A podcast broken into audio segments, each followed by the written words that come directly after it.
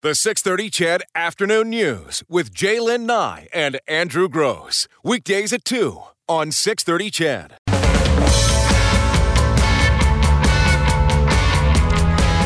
2.35 on the 6.30 CHED Afternoon News. Well, a new report by the Conference Board of Canada suggesting more than half of Canadian businesses are concerned or very concerned about the upcoming, well, it is now legal, of uh, legalization of cannabis. That's right. October 17th is the day. And the report says employers are worried about workplace safety, impairment, intoxication, and increased use of cannabis in the workplace. To find out how employers will be preparing, we're joined by uh, Kristen Ilani, a lawyer at Field Law. Welcome to the show. Thanks so much for having me. Well, it's our pleasure. So, we got into this conversation yesterday, and the topic became much bigger than I initially thought. Uh, l- let me ask you this before we get into general questions about how employers are going to react to this. Uh, we don't get tested for alcohol right now here at 630 CHED, I mean, aren't there a lot of companies that don't test for substances? And if so, why would they suddenly be in a panic about testing for this substance? You're correct. I mean, most companies can't legally test randomly their employees in any event. Um, there has to be a basis for doing so. So there has to be some reason, either reasonable suspicion or maybe there's been an incident. You can't just start randomly testing people. Kristen, what are you hearing from uh, from clients? I know that you've been putting on some workshops, that sort of thing. What are you hearing from from companies, from uh, bosses about uh, well now October seventeenth and about the legalization of cannabis? Uh, we're hearing a number of uh, mostly concerns, I would say, similar to what you've mentioned that you're sort of hearing and talking about. So concerns around uh, impairment, how how that really can't be measured accurately yet when it comes Yeah. to cannabis. Concerns about what policy should be setting out, and really how the companies or the employers should be dealing with this issue. So, will employers have the right to prohibit the use of marijuana during work hours? Yes, employers will have the right to prohibit the use during work hours. There may be an exception um, if someone has a medical authorization to use cannabis, um, but otherwise, um, they will be able to prohibit that use. So, uh, if I'm to understand this uh, correctly, because there's a lot of issues obviously involved with this, if I'm to understand this correctly, each employer is sort of being relied upon to come up with their own procedures or their own policies with regard to marijuana and, and what's an acceptable level and how soon uh, before work you can consume and all this kind of thing with the hopes being and first of all is that right and with the hopes being what that the law will be worked out through challenges to those rules You're correct. Uh, a large part of the burden of workplace safety and ensuring that people are fit for work, that all falls on employers. So they are the ones who are being asked to essentially deal with this through their policies, uh, making sure, however they can, that people are coming fit for work. I, I'm not sure if the idea is that it will be met through challenges. I think uh, we may see changes come depending on what starts happening in the workplace. If we're starting to see a lot of incidents, then the governments may be more willing to get involved in regulating that. But that remains to be seen. And how would they regulate it? By industry? I mean or by occupational health and safety? I mean how because the problem that i think most employers are having or wrangling with is to put a number on what is intoxication or a, a reliable method to to prove intoxication through uh, marijuana. Uh, isn't that the struggle? You're correct. The real struggle is around determining when someone is impaired as a result of having used cannabis because cannabis can remain in the system for, you know, a lengthy period of time. So a person could test positive but not actually be impaired and that really is where the major concern is stemming from for employers. As to how they regulate it, the governments, I'm not sure what businesses have a- been asking for is for the ability to do some additional testing, so perhaps some random testing. Hmm. What about um, you had talked about uh, medicinal marijuana? How how will that be? handled, do you think, in, in the workplace, or how should it be handled in the workplace? Um, you know, there are people who use medicinal marijuana uh, uh, every day and, and, and function normally, and I guess I guess it goes back to the impairment thing. Is there are there safety issues? Um, how how how would you suggest employers handle that? Right, and the medicinal marijuana is something we've had around for a few years Yeah. now, but not a lot of employers have had much interaction with it yet, I would say. Uh, we're seeing a little bit more as time goes on. It's going to be very case specific. Um, so employers are going to want to get a lot of information from that employee within the bounds of privacy and you know what's reasonable, but to understand you know the particulars of the employee's use of cannabis for medicinal purposes.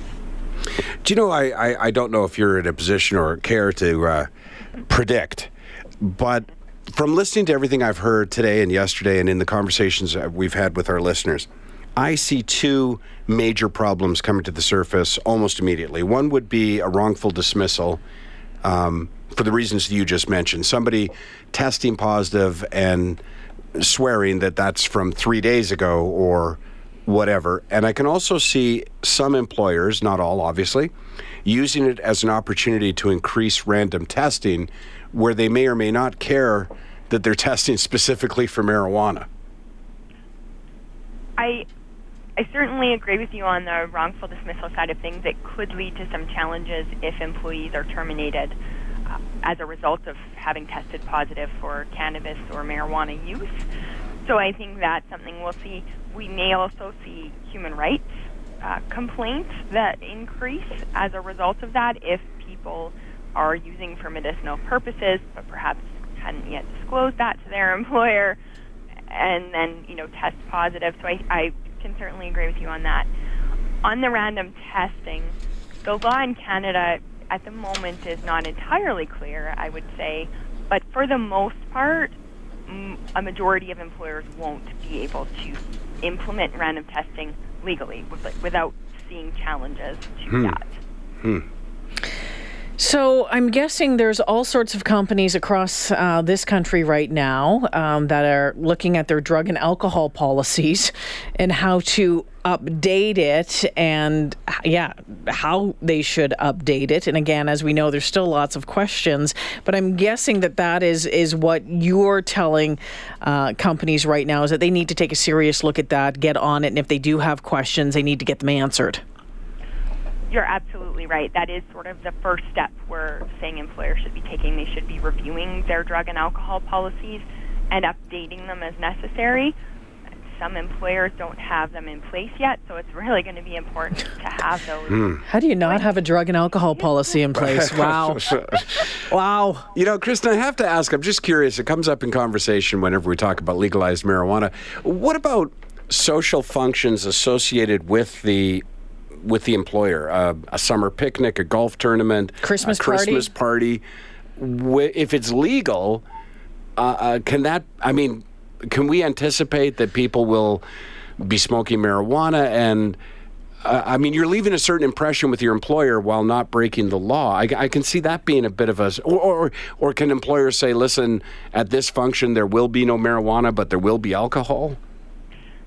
You're correct. I think that the last part of what you said is certainly um, accurate. Employers will have the ability to say, yes, at this function we're going to have alcohol. That's going to be permitted, but marijuana is not going to be. And, And an I- employer has that right.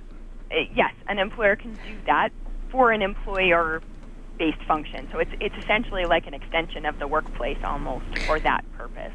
But they would still have to follow, you know, you, if there's it's no smoking venue, let's say, you can't mm-hmm. smoke inside. You can go outside, and as long as you're the 10 meters away or whatever meters away it is from a door front see- that the that the Right. city puts in place. But what about that though? Then, so an employer says we're having a Christmas party. People are party. doing it already. Right, right. But here's my question: So an employer says this is a company function, or it goes without saying it's a company function. It's our Christmas party. Yeah. Alcohol will be provided or available. Marijuana is not um, is not permitted, but it's legal. So if I walk. 10 yards or whatever the parameters are from the front door of the venue and smoke a joint, can my employer fire me for not adhering to the rule for the Christmas party? Well, it depends. Termination could be a bit of a an extreme punishment, I would say, in that circumstance. If the employer says we expect that you will not be consuming marijuana at our party, you choose to walk 10 meters away from the entrance to the building, you come back to the party, and it's determined that you did that, the employer could have grounds to discipline termination, I would say, would, would be pretty extreme, and that's probably going to get the employer into some hot water. Hmm. But especially if if mar- if if if it's legal, then as far as I'm concerned, as long as they're following the rules, not smoking in the building or at the public sure. event by but kid, it all, all that depends sort of on stuff. the employer, though, right? As to what they're willing to turn a blind eye to. oh Right. man. It, it's it's complicated, and you know, I mean, there's also the possibility that as time goes on, that will change, and eventually, employers won't take the same view of marijuana. Let me ask you this. It's a pretty broad and big question, but you're probably the right person to field it. so, a lot of people have said, why is this so complicated for employers? Why don't they take the rules regarding alcohol and simply change the word to marijuana? So, I mean, that works to a certain extent, I think, um, because really marijuana is treated one of two ways. So, it's sort of treated like alcohol, or if you're dealing with uh, medicinal marijuana, then it's going to be treated like a medication. So, the complication, I would say, with marijuana at this point is we don't have that um, set level at which we determine people are impaired. Whereas with alcohol, we've had sort of a measurement that was determined and put into place some time ago that says if you are over that, you are impaired. Yeah. We don't have that same thing for marijuana, and that's where I think the complicating factor can come in. That makes sense. Can an employer just uh, make a blanket rule?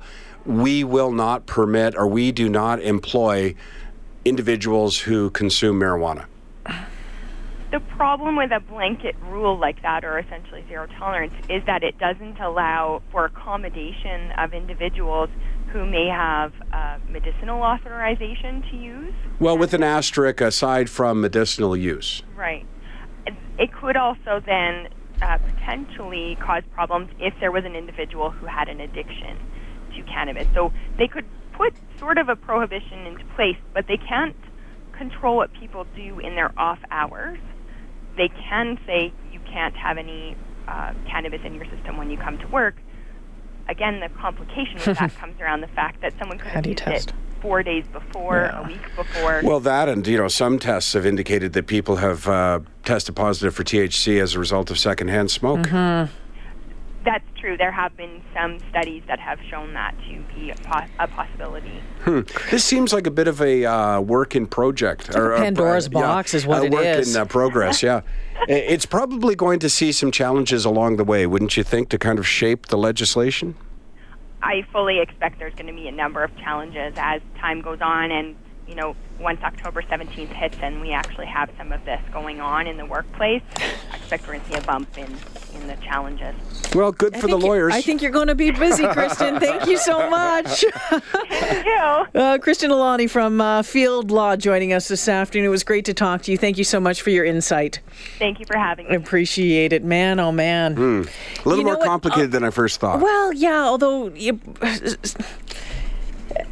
a lot of the stuff that I'm reading is saying, yeah, there's going to be some complications, but it doesn't necessarily need to be as complicated as I think we're all thinking it's going I to agree. be. I agree with that. Um, you but- and I, for example, would in no way be affected by this, right? no. As long as there's no, No. reason to believe that we're impaired, it, there's no testing, there's no. I'm not showing up to work drunk. Right. I'm not going to show up to work stoned. because you wouldn't do either of those no. things, right? Um, now, if I decided on the weekend to, I don't know, have a pot brownie or something, I don't even know what that looks like really, um, and and it remains in your system, but it, it, I think it comes down to the impairment question. Right, and it's that number Hmm. that we keep talking about. Here's an interesting text Oh, before we take a break. Great question.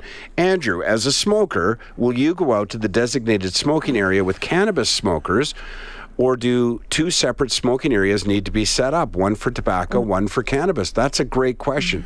The smell of marijuana actually makes me feel ill. Mm. But because I'm a smoker and I've put up with so much, you know, Mm-hmm. backlash to that, I would simply wait until they were done. And Well, you know, and I wouldn't about, demand my own area. What about all of the folks that don't smoke? M- tobacco or pot, Mm-hmm. um, I don't want to be walking through either of your big smoke clouds when I leave the Well, door. Well, stay out of our little roped off How area about by you the go dumpster. Back by the dumpster. Okay, it's 251. Chris has been holding the line. He wants to talk to us. Hey, Chris. Hi, how you doing? Good. What's going on? Well, I've been a DJ. I've been a DJ for weddings and public events. Well, it seems like since birth, my dad was a DJ, and I sort of grew up next to the next to the speakers. and so I got to see, I don't know, hundreds and hundreds of people on different substances through the years. And pot's definitely, definitely uh, lower on the list as far as bad human behavior goes. Like on alcohol, I've seen a guy pull out his own hair because he couldn't hear Mony Mony. I've, heard, I've seen people fall off the stage. I've seen people try to pick up the bride. I've Yeah. seen, Yeah. and this is all on booze. Um, anyone that comes up reeking like pot looking for a song is usually please, thank you, handshake, see you later, man. Like there's no. There's no bad behavior I've ever. I don't think I've ever experienced. But if you mix alcohol, cocaine, ecstasy, anything out there that is uh, especially alcohol being a legal product, of course, uh, some of the worst human behavior I've ever witnessed in my entire life. Listen, Um, I don't disagree with Yeah. a single thing you're saying, but I think the problem here lies more with uh, not realizing that a worker is uh, impaired. So I yeah, mean, and, you know and what I mean. totally like, on another standpoint, I, I worked in the oil field for well for a long time, the oil and, oil and gas industry, and uh, the, the trouble is the level of impairment. Uh, during during my younger years, there was a lot of guys from all, all over the place, and during the boom, uh, a lot of guys turned to drugs at the time. Um, and you know what? Some, some of them were, were the best fabricators in the shop. Unfortunately, it doesn't make it right. It makes it hazardous. Uh, it has a lot of safety concerns, but one guy can smoke a joint the size of your thumb and and and pretty well pass a driver's driver's test and a math exam. And another guy smokes a pinner and uh, he doesn't know where he is. Yeah. So, I'm so learning sorta new words here. Yeah, I'm just I'm writing it down as you go. Pinner. pinner. I get. I know what you're saying, Chris. Though, but uh, yeah, no, you're right. And there's some people that say, you know, they have, uh, you know, one, you know, one glass of wine and and uh, they can't handle it, and other people can drink a bottle and seem to be fine too, right? So. Yeah, it, it's it's just really funny seeing seeing the demographic and the age. Uh, the opinions are pretty well consistent with the age demographic and on what the government was pushing. You know, the, the people that uh, grew up with baby boomers and reefer madness, well, they're dead set against against it, and people that were raised by the hippies, um, you know, it's not that big of big of a deal. They th- well, they've been sharing the it with their parents But for years I- now. During this conversation, I just I just keep thinking about the guy that pulled out pulled out his own hair because he couldn't listen to Mony Mony. And really, Mony Mony, you're pulling your hair out over Mony Mony? Come that's a on. pretty good at ten, at, at ten thirty. yeah. Chris, thanks for the phone call. Okay, no problems, guys. Have a good one. Take it too. easy.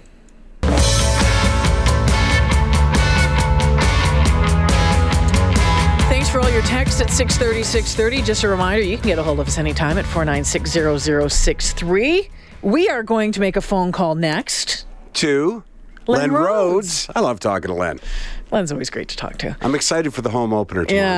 Yeah, there's a football game uh, tomorrow night. As you know, we're taking on the Ticats tomorrow. The um, countdown right. to kickoff, brought to you by Net- Dinette and Patio, will begin right after the Oilers make their draft pick, They're and we'll picking- have full coverage of that. That's right. They're picking 10th, 630 CHED NHL coverage. It'll be powered by Fast Track Indoor Karting. It's adrenaline pumping. It's safe. It's fun. Fast Track Indoor Karting, Edmonton.ca. All righty, we'll take a break here for the three o'clock news. Len Rhodes on the other side. The 630 CHED Afternoon News with Jaylen Nye and Andrew Gross. Weekdays at 2 on 630 CHED.